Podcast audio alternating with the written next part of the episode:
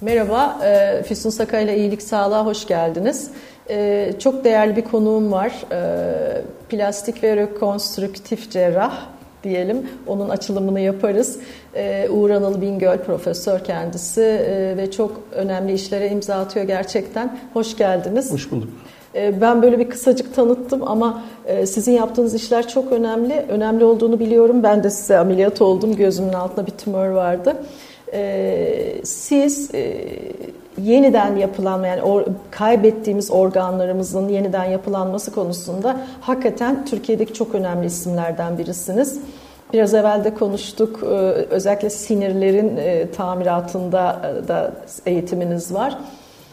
En çok hangi organlarımızla ilgili sıkıntıyla geliyoruz sizlere, ya da işte kanser hastalarında meme kanserini zaten biliyoruz ama yüz bölgesinde bir sürü şey var, bir sürü sıkıntı. Biraz evvel bir göz kapağı gösterdiniz. Evet. Yani tabii ki kimsenin başına gelmesin ama geldiği zaman siz o organımızı bize aynısına yakın bir şekilde tekrar kazandırıyorsunuz. Nedir, neler var bu konuda en çok karşımıza çıkan? Öncelikle bizim branşımızın adı plastik, rekonstrüktif ve estetik cerrahi. Plastik, plastikos kelimesinden geliyor. Şekillendirme demek. Rekonstrüksiyon, bozulmuş bir dokuyu tekrar onarmak anlamında. Estetik ise zaten normal ya da güzel olan bir doku formunu, şeklini daha güzel bir hale getirme. Yani biz şekillendiriyoruz, onarıyoruz ve normalse de daha güzel bir hale getirmeye çalışıyoruz. Şimdi plastik, rekonstrüktif ve estetik dediğimiz zaman hep bizi estetik cerrah olarak biliyorlar ama... Ben estetiği söylemedim. Evet, özellikle. Yani estetik işin bizim hani bu eğitimimizde en azından yani %20-%30 civarında bir yer kaplayan ama gerisinde daha çok plastik ve rekonstrüktif işi ağırlıklı. Evet, dokuları şekillendirme ve onarma işi. En çok onarım da nerede yapıyoruz? Yüz, el ve gövde bölgelerinde tabii yapıyoruz. Şimdi plastik cerrahinin diğer branşlarla, tıbbi branşlardan ayıran çok önemli bir özelliği var. Nedir o? Biz organ spesifik değiliz. Yani mesela nöroloji sinirlerle uğraşır. Beyin cerrahisi beyinle, omurilikle ve işte sinirlerle uğraşır. Ama plastik cerrahi ciltle ilgili her alanda uğraşır. Artı diğer branşlara ihtiyaç duyduğu zaman yani size yemek borusu olmayan bir insana yemek borusu da yapabilir. Kemik eksikliği duyan bir insana baştan başka bir yerindeki bir kemiği alıp kemik yapabilir. Bir kanser nedeniyle kayıp kemik nakli yapabilir. Mesela kafatasınızda bir kemik eksikliği var. Bunu tamamlayabilir. Her branşla ortak çalışabilen bir branş. Bizim belli bir organ şeyimiz yok. Hani şu alanda spesifik dediğimiz bir şeyimiz yok. Böyle her alanda, yani parmak ucunuzdan, ayak parmağınızın ucunuzdan, burun ucunuza, hatta saç tellerinize kadar, saç ekimine kadar her şey plastik cerrahinin alanına girer. Bu yüzden de işte biliyorsunuz son yıllarda bizim alanımızla da ilgili bir sürü sıkıntı yaşıyoruz. Herkes çok ilginç bulduğu için alanımızda herkes girmeye çalışıyor tabii. Yani plastik cerrahinin böyle bir özelliği var. Nerede onarılması gereken bir yer varsa ister bizim kendi asıl alanımız olsun ya da yani bir ürolog arkadaşımızla penis onarımı olsun, bir genel cerrah arkadaşımızla meme onarımı olsun, bir genel cerrahla beraber yemek borusu ya da işte genital bölge, her şey. Yani vajina olmadan doğan insanlara yeni vajina yapmaktan genital bölgesini kanser nedeniyle kaybetmiş, sünnet hatası nedeniyle ya da bir kaza sonucu penisini kaybetmiş bir insana baştan penis yapmaya kadar ya da burun tümörü nedeniyle burnunu kaybetmiş, kulağını kaybetmiş, dudağını kaybetmiş bir insana, işte göz kapağı olmayan bir insana baştan bir göz kapağı yapmak gibi. Ama bu göz kapağını yaparken ya da burnu yaparken yani sadece onun fonksiyonu değil, estetiğiyle beraber yapmak gibi. Yani, ama fonksiyonlarını da tam yerine getirir hale getiriyorsunuz. Zaten önce yani şey önemli.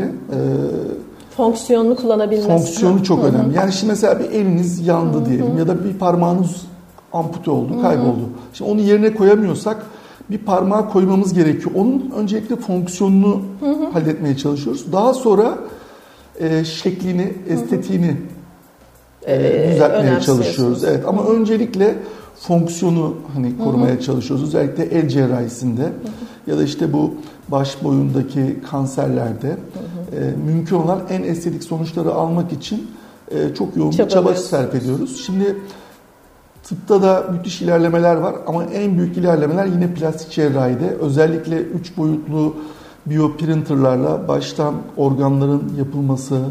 Önce bir şekillendiriyorsunuz herhalde, değil mi? Yani hiç boyutlu olmayan bir kulağın mesela printer'da basılması gibi çok büyük devrimsel gelişmeler yaşanmaya başlandı. Ben şimdi tam soracaktım yenilikleri ama şunu tam anlamak istiyorum. Printer'da bastığınız şeyi nasıl yani uyguluyorsunuz vücuda? Yani şöyle düşünün. Hani bunlar daha gelişme aşaması ama çok umut veren şeyler ama mesela bir kulağınız kayboldu. Yani doğuştan yok ya da bir kaza sonucu ya da bir kanser sonrası alındı.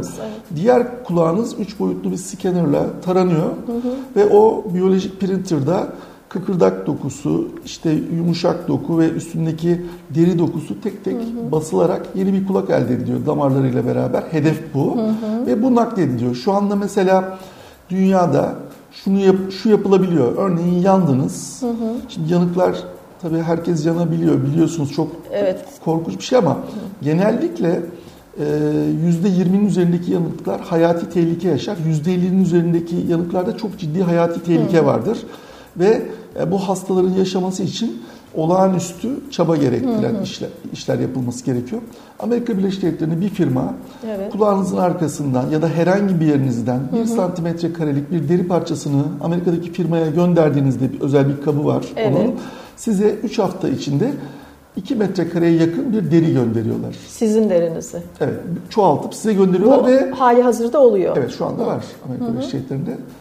Çok maliyetli bir şey ama şöyle düşünün. Hani siz mesela yandığınız zaman sizin derinizin sağlam olan yerlerindeki derinizi alıp sağlam olmayan yerlere naklediyoruz. Ama mesela diyelim ki %50'niz yandı ama %50 deriniz yok ya da %60'ınız yandı yok. Ne yapacağız? İşte çok büyük bir sorun. İşte Amerika Birleşik Devletleri bu deri alanında en çok yapılan bir şey. Şu anda tamamen hani sizin gönderdiğiniz dokulardan 3 hafta içinde 2 metreye kareye, 1.8 metreye kareye kadar üretilip size bu bir özel steril bir paket içinde gönderiliyor ve bununla kaplanıyorsunuz. Yani şöyle bir şey görmüştüm Amerika'da çalıştığım yıllarda. Bir uçak kazasında %99'u yanmış birinin tamamen mesela bu şekilde tekrar yani üretilip kaplandığını ve yaşadığını, yani %99 yanlış bir insan bir uçak kazasından sağ kurtuluyor ve siz bunu yaşatıyorsunuz. Yani şu anda bile hani Amerika Birleşik Devletleri kadar sağlık sistemi güçlü olan ülkelerde bile çok zor olan bir şey. Ama diğer ülkelerde imkansıza yakın bir şey. Orada şu anda bu rutin olarak yapılabiliyor. Evet. Peki aklıma hemen şey geliyor, yüz nakilleri yapıldı bu ülkemizde de yani oldu. O zaman bu derilerle yani yüzü kaplayabilirler, olamaz şimdi mı? Şimdi şöyle, yüz nakli dediğiniz şey hani teknik olarak zor bir şey değil. Damarlarla bir yerden mesela karaciğer nakli, böbrek nakli gibi düşünün. Buradaki zorluk hayatın sonuna kadar bu hastanın bağışıklık sistemini baskılayıcı bir ilaç kullanması. Bütün transplantasyonlarda kullanıyor ama siz mesela şimdi böbreğin ne hale geldiğini içeride ya da karaciğerin ne hale geldiğini görmüyorsunuz. Ama yüz nakli yaptığınız zaman o yüz öyle kalmıyor. Yani yaşıyor, yaşlanıyor, sarkıyor ve sürekli revizyonlar yapmak zorunda kalabiliyorsunuz. Yani ama hepimizin yüzü yaşlanıyor, sarkıyor. Yaşlanıyor ama burada biraz fazla yaşlanıyor. Şimdi karaciğer dokusu tek bir dokudan oluşuyor. Tek tür hücrelerden oluşuyor. Böbrek dokusu tek tür hücrelerden oluşuyor. Ama yüz nakli deri, yağ, kemik, kas hepsi. Onlarca çeşit doku var. O yüzden bağışıklık sisteminin bu tür kompozit dediğimiz nakillere ilgisi daha fazla ve o organı vücuttan atmaya yönelik daha agresif çabalıyor. O yüzden bu tür nakiller daha zor. Anladım. Yani karaciğer nakli, böbrek nakli gibi damarları yaptım bitti değil. Evet. Şimdi mesela yüz nakli yaptığınız zaman sadece damar nakli yapmıyor. Sinir nakilleri de yapılıyor. O kasların çalışması gerekiyor. O göz kapağının çalışması, ağzın hareket etmesi gerekiyor. Çok daha zor. Yani başarısını bilmiyoruz. Tabii fotoğraf olarak ben ülkemiz gördüm. Yani dünyanın önde gelen ülkelerinden biri bu konuda ve çok başarılı nakiller yapılıyor ve dünyanın ilk özellikle mesela rahim uterus naklindekilerinden biri de Türkiye'de yapıldı ve çocuk doğdu. Geçtiğimiz yıllarda Akdeniz Üniversitesi'nde olan bir nakil ve oldukça başarılı oldu. Dünyanın ilklerden biri. Peki bu deri naklinden gidersek eğer yanmış deri nakli için deri, damar nakli gerekmiyor. Yani kendi dokunuz olduğu için koyduğunuz yerde oluyor. Olduğu yerde oluyor. Bir herhangi bir özel bir ilaç kullanmanız gerekmiyor. Ama mesela şimdi Türkiye'de böyle bir şey olsaydı. Şimdi mesela sizin çocuğunuz yandı. Çocuğunuzun %50 yanığı var ama onu kaplayacak bir deri yok. Bu sefer sizden deri alıyoruz ama o deriyi onun vücudu reddedeceği için onun bağışıklık sistemini baskılamak gerekiyordu. Ve mesela zaten yanık çok ağır bir travma, bir de bağışıklık sistemi baskılandığı zaman hani enfeksiyona çok daha açık hale geliyor ve çok kötü seyrediyor, zayıflıyor bağışıklık sistemi. O yüzden bunlar şu anda çok büyük yani ufuk açıcı ve umut verici teknolojiler. Yani mesela bebeklerin deri parçaları artık yara pansumanı olarak satın alınabiliyor. Amerika Birleşik Devletleri'nde yine bacağınızdaki yaraların içine bunları fibroblast yani bu kolajeni üreten dokular bir tür kök hücre gibi düşünebilirsiniz. Yaraların içine konulduğu zaman yaşayan hücreler konuyor yaraların içine. Yani bildiğiniz öyle pamukla, gazla, pansuman gibi değil. Bunlar oradaki ekiliyor. Şeyleri, evet, bir tür ekim gibi düşün ve orada şey yapabiliyor. Bir şey soracağım. Öyle bir şey parmak bastınız ki şimdi geçtiğimiz aylarda mı ayda diyelim neyse bir sanatçımız yani oyuncu sanatçı neyse sünnet derisinden bir şeyler enjekte ettirdiğini söyledi. Böyle bir şey mümkün mü bu durumda? Şimdi teorik yani olarak çok yanlış bir şey gibi geliyor bana da. Teorik olarak her şey mümkün Türkiye'de. Yani Türkiye'yi iyi biliyorsunuz. Hani teorik olarak her şey mümkün. Yani şey diyemem. Hani hayır imkansız, yani ölümcül hayır diyemem. Şimdi çok basitçe bir şey anlatmaya çalışayım. Mesela şimdi biz botoks yaptırıyoruz. Her şeye botoks diyoruz. Bu selpak gibi bir şey oldu. Her şeyin genel adı. Adı botoks oldu. Adı botoks. Yani hani biliyorsunuz. Jilet gibi. Evet, jilet, orkid, selpak. Her şeye belli böyle şeyler veriyoruz. Aslında botoks bir marka. Yani Türkiye'de ve Amerika Birleşik Devletleri'nde Allergan firmasının ürettiği bir ilaç. Türkiye'de de bu ilaç botoks olarak satılıyor. Ama botoks sadece bir ilaç. Yani içindeki etken madde botulinum toksini. Bakterilerden elde edilen bir toksin bu. Bu ürün yani botulinum toksinin farklı formları var. A, B, C, D, E, F diye giden formları var. Öyle düşünün. Şimdi bu mesela A formu botoks oluyor. B formu Dysport oluyor. Gibi formlar gidiyor. Şimdi Türkiye'de mesela herkes botoks yaptırıyor ama onların çoğu botoks değil. Yani başka markalar. Başka marka. Hatta bazıları Türkiye'ye kaçak yolla geliyor. Yani mesela Sağlık Bakanlığı lisans vermemiş ama kaçak yolla geliyor ve çoğunluğu böyle. Çünkü nereden anlıyoruz? Fiyatlardan anlıyoruz. Mesela botoksun bir fiyatı var. Yani mesela bir botoks yapılıyor. Söyleyelim mi? Yani aslında şunu veriyorsanız bu gerçektir. Gerçi onu da yani basit olan bir şey de pahalıya satabilirler. Hayır, Türkiye'de 3 tane botoks markası lisanslı botoks, Dysport ve Nabota. Yani ama gerisinin Türkiye'de ilaç kurumunun verdiği bir lisans yok. Özellikle İran'ın ürettiği bir botoks markası var. Botulinum toksin daha doğrusu. O Türkiye'ye kaçak olarak geliyor. Şimdi o da mesela botoks diye yapılıyor. Mesela bunun fiyatı normalde botoksun belli bir maliyeti var. Pahalı bir ilaç. Dysport'un, Nabota'nın belli bir maliyeti var. Bu çok düşük maliyetle botoks yapıyor. Diyor ki sen o kadar para mı verdin? Aslında bunun fiyatı bu kadar falan. İndirim yaptırıyor ya falan. Da, evet, İşte bu da sizin söylediğiniz gibi. Yani mesela kök hücreler, fibroblastlar gibi şeylerin fiyatları aslında normalde PRP mesela çok böyle kötüye kullanılan bir konu. Herkes PRP yapıyor. Şimdi normalde PRP'nin belli bir şeyi var. Hani kiti vardır.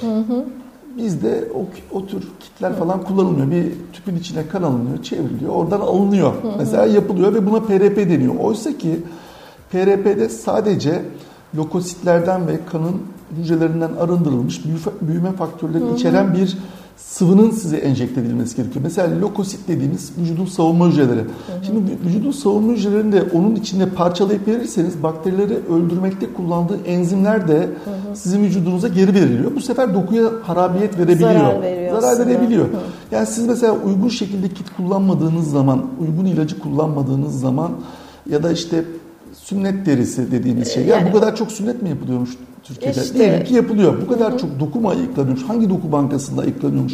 Bunların Sağlık Bakanlığı onayı var mı? Bunların hiçbirini bilmiyoruz. Bakmak lazım, evet, bunlara. Bunların hiçbirini bilmiyoruz. Hemen bu noktada kolajenleri sormak istiyorum. Çünkü herkes kolajen satıyor, herkes kolajen içmeye çalışıyor. Bunu nasıl buluyorsunuz? Yani nedir bunun yararı, var mı gerçekten kolajenin? Vücuda aldığınız her şey. Ne alırsanız alın son parçasına kadar vücutta parçalanıyor. Mide ve bağırsakta. Kolajen bir protein. Bu amino asit dediğimiz maddelerden bir araya gelerek yapılan bir şey. Vücut bunu parçalıyor. Çeşitli amino asitler var içinde. Ve eğer ihtiyacı varsa bağırsaklardan bunlar emiliyor. Siz bunu kolajen olarak emmiyorsunuz. Yani bu şuna benziyor. Benim gözüm kötü görüyor. Ben biraz göz yiyeyim, gözüm iyi görsün. Yani bu mümkün mü? Değil tabii ki. Evet. Yani hani şey gibi kemiklerimin bu kaynatılan kemik işte evet kemik iliği gibi falan. Evet, gibi. Yani işte benim mesela midem ağrıyor. Ben biraz gideyim işkembe alayım, işkembe yiyeyim falan düzelsin gibi yani. Şimdi göz yemekle göz düzelmeyeceği gibi kolajen yemekle kolajen yapınızda hiçbir değişiklik demeyeyim de şöyle. Yani vücudun o anda ihtiyacı varsa evet bunu alır. Yani parçalıyor bakın. Yediğimiz her şeyi vücut parçalıyor ve ihtiyacı varsa emiyor bunu. İhtiyacı yoksa atıyor. Dışarı gidiyor bunlar. Dışkı ile dışarı atılıyor. Şimdi mesela siz C vitamini isterseniz günde 5 gram alın, 1 gram alın, 3 gram alın, 5 gram alın. Eğer o anda C vitaminine ihtiyacı yoksa idrarla ve dışkıyla bunu vücut atıyor. Ama vücut boş yere yükleniyor o zaman. Daha kötüsü şöyle. Şimdi bunu siz aldığınız zaman diyelim ki kolajen. Şimdi çok büyük bir az önce konuştuk. Yanık mesela. Ne demek? Deriniz yandı. Deri neden oluşuyor? Kolajenden oluşuyor. O zaman sizin işte gerçekten kolajene ihtiyacınız var. Siz bunu yediğiniz zaman size bir faydası var. Çok büyük bir ameliyat geçirdiniz. İyileşme sürecindesiniz. Nakaat dönemindesiniz. Evet kolajen alın kullanın. Ama mesela çok iyi beslenen bir insansınız. Yani normal beslenen bir insansınız. İyi besleniyorsunuz. Etinizi yiyorsunuz, sebzenizi yiyorsunuz. Bu et parçalanıyor. O anda sizin kolajene ihtiyacınız varsa vücut o etin içinden, sebzelerin içinden, meyvelerin içinden onu alıyor, yapıyor ve gidiyor. Ama ihtiyacınız varsa, yediğiniz şeyler yetmiyorsa dışarıdan kolajen takviyesi alabilirsiniz. Şimdi mesela şunu sorabilirler. Kardeşim ben bunu alıyorum, ne zararı var? Nasıl olsa atılacak. Ama öyle değil. Ne zararı var? Ne zararı var? Şöyle zararı var. Kolajen nereden elde ediliyor? Nereden? Balıklardan elde ediliyor çoğunlukla. Tavuktan, hayvanlardan. Evet, evet. Şimdi eğer bunlar hayvanlardan elde ediliyorsa bu hayvanlar ne yiyor? Mısır yiyorlar. Genetiği değiştirilmiş mısırlarla besleniyorlar. Velev ki bunu geçtik. Yani hayvan kısmı değil. Daha çok bizi şey kısmı ilgilendiriyor. Balık kısmı ilgilendiriyor. Çoğunlukla balıklardan elde ediliyor çünkü.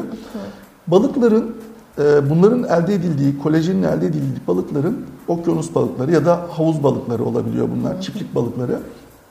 Bunların çoğunda şey saptandı, ağır metal saptandı. İşte. Yani siz vücudunuza civa, kadmiyum, nikel gibi ağır metalleri boşuna alıyorsunuz. Yani. Ama o zaman aslında vücut iyileşme sürecindeyken de almamak lazım. Ya da balıkları alın, da... Hayır, alın ama şöyle alın. Yani protein içeren besinleri çok tüketerek alın. Mesela. Yani kendiniz mesela az önce söylediğiniz kemik iliği vesaire bunları tabii ki kullanabilirsiniz. Yani bunda bir şey yok. Kendiniz aldığınız zaman olabilir. Ama şimdi mesela literatüre baktığınız zaman kolajen kullanımı dediniz. Şimdi biz her zaman literatürü takip ediyoruz.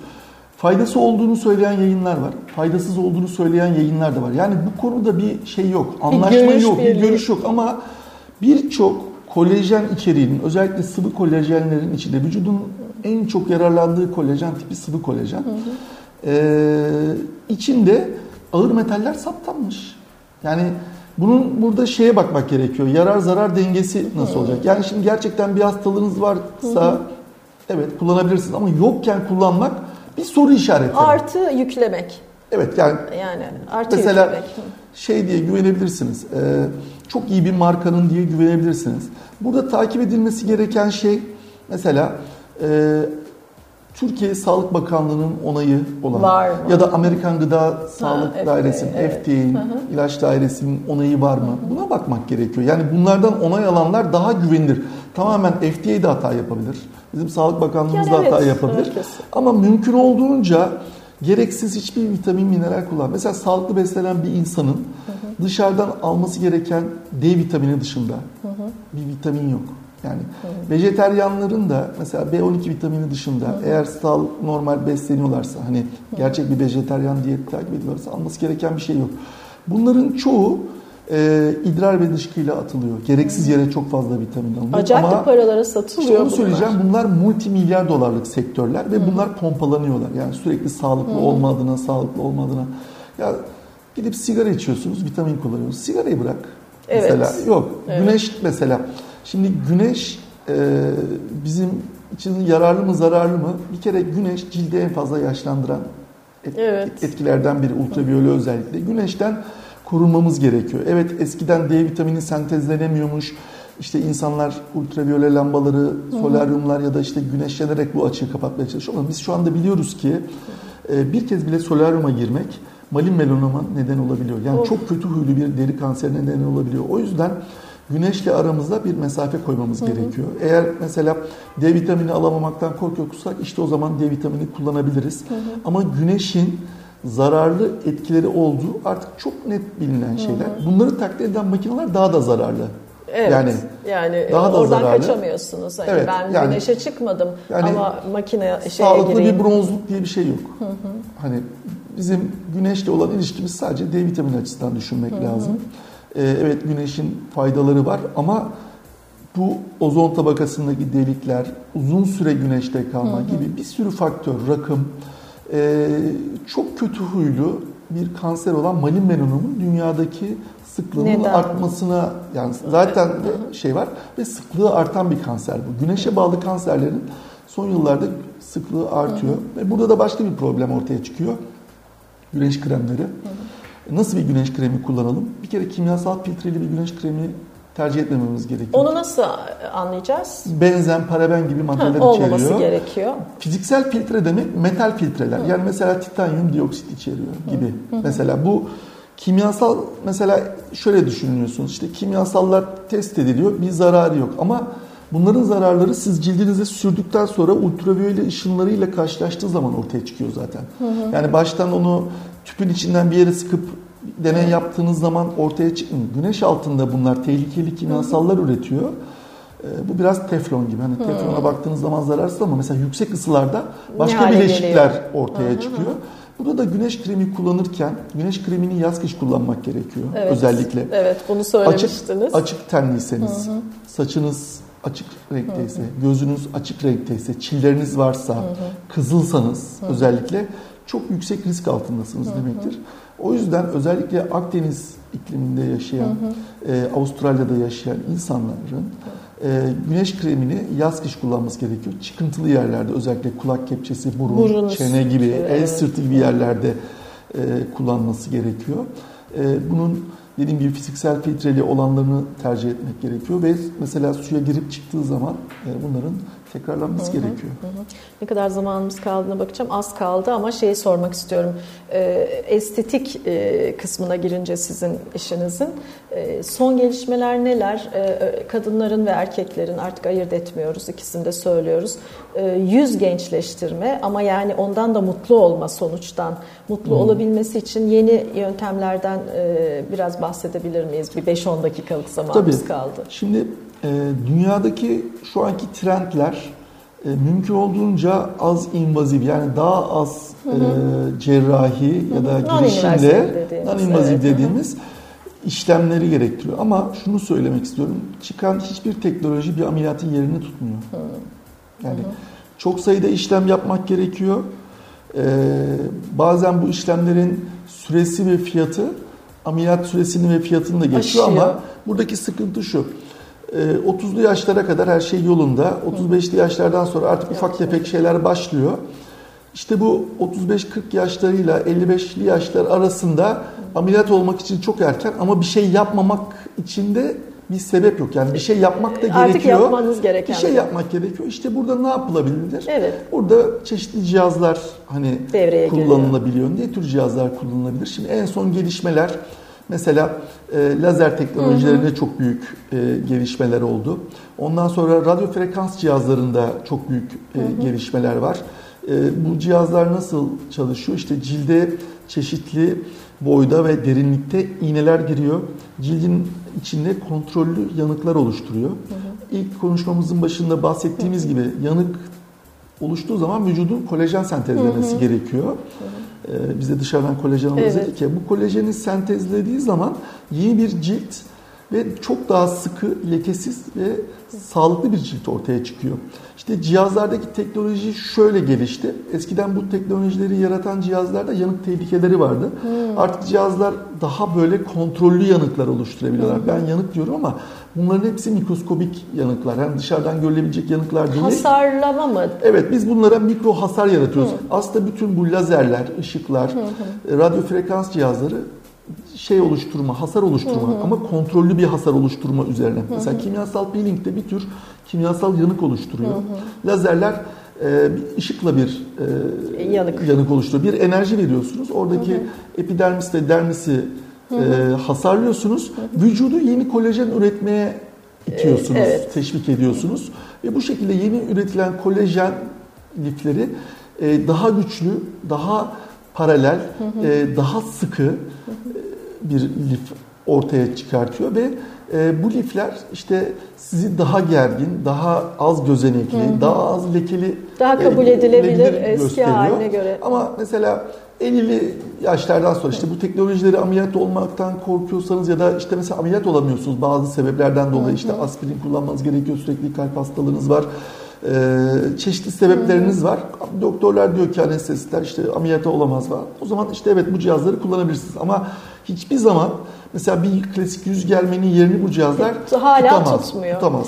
Hani ben şeyden dolayı nanoteknolojik gelişmeler belki bizi oraya götürmüştür. Şimdi çok heyecan verici şeyler var. Mesela kırmızı ışık tedavileri diye bir şey çıktı. Mesela duymuşsunuzdur, sarı nokta hastalığı denen bir hastalık var gözde. Bunun tedavisi yoktu. Şimdi özel bir dalga boyunda 5 nanometreydi yanlış hatırlıyor olabilirim ama bir kırmızı ışığın göze tutulması, hücrelerimizde mitokondriler var. Enerji sağlayan ATP salgılar, enerji santrali dediğimiz şeyler var, yapılar var. Bunları uyararak o hücrelerin daha yoğun çalışmasını sağlıyor bu kırmızı ışık ve bu şeyin sarı nokta hastalığında birkaç tane bununla ilgili yayın var. Gerileme kaydettiğini Türkiye'de gösteriyor. Bunlar gelişmekte olan şeyler ama teknolojiler ama şöyle söyleyeyim. Bu cihazlar çıktı, cilt içinde çıktı. Örneğin kırmızı ışığın ince kırışıklıkları profesyonel ışıklar ama gidip de sizin böyle çeşitli şeylerden alacağınız değil. Firmalardan böyle online alabileceğiniz değil ama profesyonel yine girip bakabilirsiniz. Red light terapi ya da low laser terapi diye geçiyor bunlar. Bunları kullandığınız zaman ciltte mitokondrileriniz mesela kırmızı ışık ince kırışıklıkları silmede etkin olduğu gösterilmiş. Mavi ışık kullandığınız zaman cildi daha çok yaşlandırıyor. Evet, kötü yönde etkiliyor ama ne yapıyor? Sivilceyi gençler yapsın onu. Cildin üzerindeki sivilcelere sebep olan bakterileri parçalıyor mavi ışık ve sivilceyi yok ediyor. Ama bu sırada o yaş grubunda zaten hani yaşlanma problemi pek olmuyor. Ama mesela bu tür faydası var. Bu tür şeyler girmeye başladı. Tabii bunlar geliştirilecek. Ama bu tür heyecan verici şeyler var. Özellikle gözle. Bir de şunu söylemek istiyorum. Kök hücre tedavisi diye bir şey yok. Şimdi diyorlar ki kök hücre tedavisi, kök hücre tedavisi. Bunun dünyada da bunların yapılması yasak. Kök hücre tedavileri yapılmıyor. Şunlar yapılabiliyor ama kök hücreden zenginleştirilmiş dokuların üretimi gibi. Sizden alınıp tekrar size verilmesi ama nasıl? Kök hücreden en zengin dokulardan biri yağ dokusu insan vücudunda. Biz bu yağ dokusunu çok küçük 2-3 milimetrelik deliklerle topluyoruz. Vücudunuza girip bir tür liposakşi gibi düşünün ama parçalamıyoruz çok fazla. Bunları alıyoruz, çeşitli işlemlerden geçiriyoruz ve daha çok kök hücreden zengin, daha az yağdan kandan fakir hale getiriyoruz. Hı hı.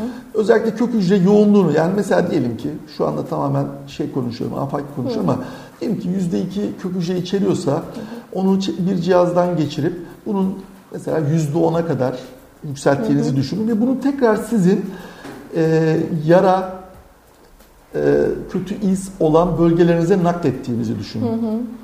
Şimdi yağ dokusu hem hacim sağlıyor hem de içindeki kök hücrelerle sizin hasarlı dokularınızın onarımını sağlıyor. Bu şimdi işte ortopedide, kadın doğumda, fizik tedavide bir sürü yerde kullanılıyor bu şekilde. Ama burada da bir denetim yok. Bu bir patlama halinde kullanılıyor. Evet, yani Instagram bundan geçilmiyor, sosyal medya. Çok ama korkunç. Kök hücre tedavisi diye bir şey yasal değil. Yani kök hücreden zengin doku tedavisi yapılabilir ama tam olarak bir kök hücre tedavisi yapıyorum dememesi lazım. Çünkü bunlar çok böyle laboratuvar ortamlarında gidip de ameliyathanede 5 dakikada hazırlanıp yapılacak şeyler değil. Artı bu kök hücrelerin mesela daha çok dikkatli olmak gerekiyor. Kanser hastalarında dikkatli olmak gerekiyor. Çok ters tepkilere neden olabiliyor. Etkilere sebep olur. Kanser hastası derken tedavi görmüşlerden değil de hala kanser hastalığıyla ilgili tedavisi devam eden hastalarda. Ama görmüş de aynı bence değil mi? Yani vücudunun bir yerinden çıkıveriyor o öyle bir yatkınlık varsa.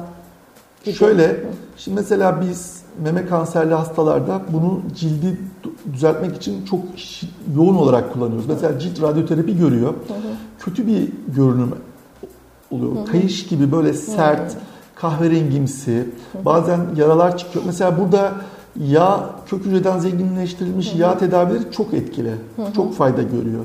Ama gidip mesela hala meme kanseri tedavisini olmamış. Onkoloğu izin vermeden birinin oraya ya biz şuraya yaparız demesi çok yanlış. Korkunç. Mutlaka onkoloğun bu konuda meme için değil her şey için, yani nerenizde ne varsa bir kanser türü için konuşuyorum. Onkoloğun izin vermeden bu tür şeylere girmesi, bunlar daha çok deneysel oluyor çünkü. Faydadan çok zarar da getirebilir. Mutlaka onkoloğundan izin alması gerekiyor bu tür şeyler için.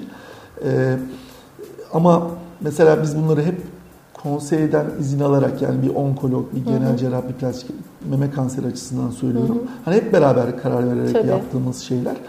Karar vermeden yapmamak gerekiyor.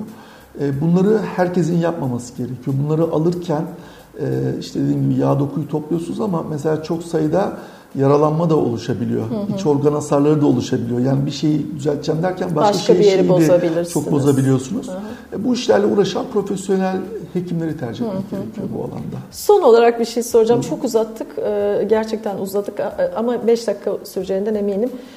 Siz bir cerrahsınız ama bu özellikle yine gördüğümüz şeyler iple yüz germek. Siz bu konuda ne düşünüyorsunuz? Şimdi böyle bir şey mümkün mü? Böyle bir şey mümkün. Evet, mümkün. Ama şimdi bunu yapan arkadaşlarımız var. Çok başarılı, çok güzel sonuçlar alıyorlar. Ama bunların etkisi kısa. Anladım. Yani bunu hastalar da arkadaşlarımız söylüyor. Yani kimse burada böyle bir şey yaptık, İşte bu ameliyatın yerine geçer, yıllarca sürecek demiyor. Benim bildiğim hiçbir arkadaşım bu işle çok iyi, profesyonel şekilde uğraşan insanlar var. Bunu yaptırabilirsiniz ama doktorunuza şunu sormanız lazım. Bir, ne tür ip kullanıyor? İpler nereden geliyor? Bu ipler eriyecek mi? Bu işlemi yaptırdığım zaman ileride yüz germe yapmamı ya da başka bir işlem yapmam konusunda bir problem çıkar mı? Ve bu yaptığımız işlemin etkisi ne kadar sürecek? Bunlar konusunda doktor ve hasta bilinçli olur ve güzel bir iletişim kurarsa bu bir yöntem. Yani mesela çok az zamanınız var ama bir şey yaptırmak istiyorsunuz. Çocuğunuzun düğünü var. Mesela, gittiniz yaptırdınız. Size derse ki Füsun Hanım, ben bunu size yaparım. 3 ay için harika görüneceksiniz ama 3 ay sonra eski halinize döneceksiniz derse siz bunu yaptırabilirsiniz. Belki ama şimdi gidip mesela bir yüz germe yaptırsanız bir yüz germenin sonucunu almak için öyle bir ayda sonuç olmuyor. 1 sene, 2 sene değil mi? En az 3 ay, 6 ay ama dediğiniz gibi en az 18 ay mesela bütün vücuttaki yaralar gerekebilir. Yapılacak olan işleme göre gerekebilir. Bu da mesela ip mucize değil. Ama mesela dediğim gibi 3 aylık bir işte şey. Yani çeşitli yöntemlerde bu süre uzuyor da olabilir, kısalıyor da olabilir. Çok iyi yapan arkadaşlarımız var. Çok daha yeni bir kere kursa gidip bunları öğrenip yapmaya çalışan insanlar da var. Kuaförler gibi dediğiniz ama yani onun gibi oluyor o zaman. Yasa dışı şekilde yapılıyor bu işlemler. O yüzden hani bunu söyleyerek, yani doktorunuzla bilinçli olmak lazım. Mesela ürün kullanıyor size. Hangi botulinum toksinini kullanıyorsunuz? Evet, markasını görebilirim. Şimdi diyorlar ki botoks 6 ay. Mesela 2 dakika verdiğiniz için bunu da söylemek istiyorum. Mesela botulinum toksin kullandınız. İşte 6 ay gider. Böyle bir şey yok. Bu ürünlerin dünya ortalaması zaten 3-4 ay. Evet. Ama bazı insanlarda 7-8 ay gidebiliyor. Bazı insanlarda 2-3 ay gidiyor. Bunun ortalaması var. Ama sizde mesela 5 ay gider. Doğru dozda yapıldığı zaman, doğru yerlere yapıldığı zaman bunlar göz çevresinde genellikle 3 ay, kaş arası ve alında 4-5 ay gidebilen ürünler. Her markanın etki başlangıcı farklı, sonlanması farklı. Mesela bir toksinin etkisi 3 gün sonra başlıyor, 2 hafta sonra maksimum oluyor, 5 ay sonra bitiyor. Ama mesela siz dediniz ki benim çocuğumun cuma günü düğünü var. Evet. Oturmasıysa o zaman başka bir ürün tercih edersiniz. Etki daha hızlı başlıyor. Ama daha erken bitiyor. Bu tür çeşitlilikler var. Ama bunları konuşabilmek gerekiyor. Evet, bunu doktorunuza sormanız gerekiyor. Dolguda da aynı şekilde. Hangi dolguyu kullandınız? Bunların gerekiyorsa fotoğrafını çekin. Etiketleri vardır. Bunların barkodları vardır. Çünkü başka bir doktora gittiğiniz zaman ya da işte bir başınıza bir sıkıntı geldiği zaman bana bu ürün kullanılmıştı, bunu nasıl çözebiliriz demeniz gerekiyor. Ki o hasta ne kullanıldığını bilmediği için. Şimdi herkes şey zannediyor. Mesela hyaluronik asit dolgusu yaptırdım. Hoşuma gitmezse eritirim. Ama bazen hyaluronik asit dolgusu çıkmıyor bunlar. Başka dolgular çıkabiliyor. Ve eritemiyorsunuz. Yani bir şey sıkılıyor. Ne olduğunu bilmiyorsunuz orada. Bazen sıkıldığı yerde büyüyebiliyor. Evet. Küçülmeyebiliyor. O zaman diyorsunuz ki ne yapıldı acaba? O yüzden bilinçli bir hasta olmak lazım. Danışan olmak gerekiyor. Bunları size ne yapılmış, hangi dolgu, hangi botulinum toksini kullanılmış, hangi peeling yapılmış, hangi iple askı yapılmış? Bunları hep not etmek gerekiyor. Küçük bir estetik defteri. Tutmak gerekiyor. Şu tarihte şunu yaptırdım, bunları, düzenli yaptırıyorsanız. Evet, ona göre. Yani 20 yaşlarda itibaren küçük bir günlük gibi tutup doktorunuzdan bunların hepsinde etiket vardır. Yani o etiketleri oraya yapıştırın. Güzel böyle profesyonel merdiven altı dediğimiz yerlere değil ama kliniklere giderseniz burada çok güzel bilgisayar kaydı ve defter kayıtları da tutulmaktadır. Yani böyle yerlerde bilinçli olarak bilinçli bir tüketici olarak gidip sorabilirsiniz. Bunların yanıtlarını alıp içinize siniyorsa ve yaptırabilirsiniz. Bir de son olarak şunu söylemek istiyorum Füsun Hanım. Çok vaktinizi aldım ama en çok karşılaştığımız şey ya bir şey yaptırıyor yüzüne, botoks dolgu bilmem ne, memnun kalmıyor. İşte kime yaptırdınız? Şuna. O da çok iyi bir doktor. Ama diyorum hani mesela plastik cerrah mı? Evet diyor. Bakıyoruz. Değil. Mesela dermatolog da değil. Hiçbir şey değil. İşte bilmiyorlar hiçbir insanlar. Şey değil. Yani araştırmıyoruz da. Bir arkadaşı diyor ki yani şurada biri var yapıyor. Oldu. Ya herkes her şey güzel olmaz. Evet. Yani bunun eğitimini alan insanlara yaptırmak gerekiyor. Bazı şeyleri Sağlık Bakanlığı kısıtlamış. Şu doktorlar yapabilir. Her doktor her şeyi yapamaz. Şimdi bakıyorsunuz. Herkes her şeyi yapıyor. Yani hani ben plastik cerrahi, dermatoloji falan demiyorum da. Yani gidip çok değişik branşlardaki. Yani mesela anatomist. Yani anatomi. Kadın doğumcular. Yani ben söylüyorum bunu. İşte çok alan var. Kulak burun boğazcılar, bir sürü doktor buralara yöneliyor. Çünkü sanırım daha çok para kazanılıyor ya da nasıl bilmiyorum. Yani, daha kolay. Bir ameliyat yapmıyorsunuz. Riski daha az diyebiliriz ama şöyle. Şimdi bu işlemleri kimin yapacağını Sağlık Bakanlığı belirliyor. Belirliyor ama denetim biraz sıkıntılı. Denetim yapmak gerekiyor. Hastaların bu konuda mesela şikayetleri oluyor. Bir sürü basına yansıyan şeyler de oluyor. Medya da bunları yanlış ele alıyor. Yani mesela çok konuşulan bir olay oldu. Beylikdüzü'nde bir hastanın kalçasına bir enjeksiyon yapıldı. Evet, hayatını kaybetti. Evet. Botoks yapıldı falan diyor. Mesela firmanın adı. Yani mesela orada yapılan şey botoks değil mesela. Bir tür yasaklı dolgu maddesi Türkiye'de. Yani dolgu maddesini işte Sağlık Bakanlığı yasaklıyor. İsmini değiştirip tekrar giriyor ve birileri bunu yapıyor. Çok kötü. Türkiye'de. Ama mesela bu şekilde ele alınacağına botoks yaptırdı, canını kaybetti falan. Botoksun böyle bir etkisi yok. Hani Botoks oraya enjekte edilebilecek bir şey değil sanırım. Evet. Evet, yani hepimizin böyle gerekiyor. Doktorların da, hastaların da, basının da kendine bu yönde bir böyle bir eğitim alması gerekiyor. Aynen. Ve hepimizin birlikte kaliteyi yükseltmek için ortak çalışması gerekiyor. Bu yayınlarda buna neden oluyor. Evet, evet. Çok teşekkür ediyorum. Çok teşekkür yararlı bilgiler verdiniz. İnşallah çok teşekkür ediyoruz. Hoşça kalın diyorum. Hoşça kalın. Haftaya görüşmek üzere.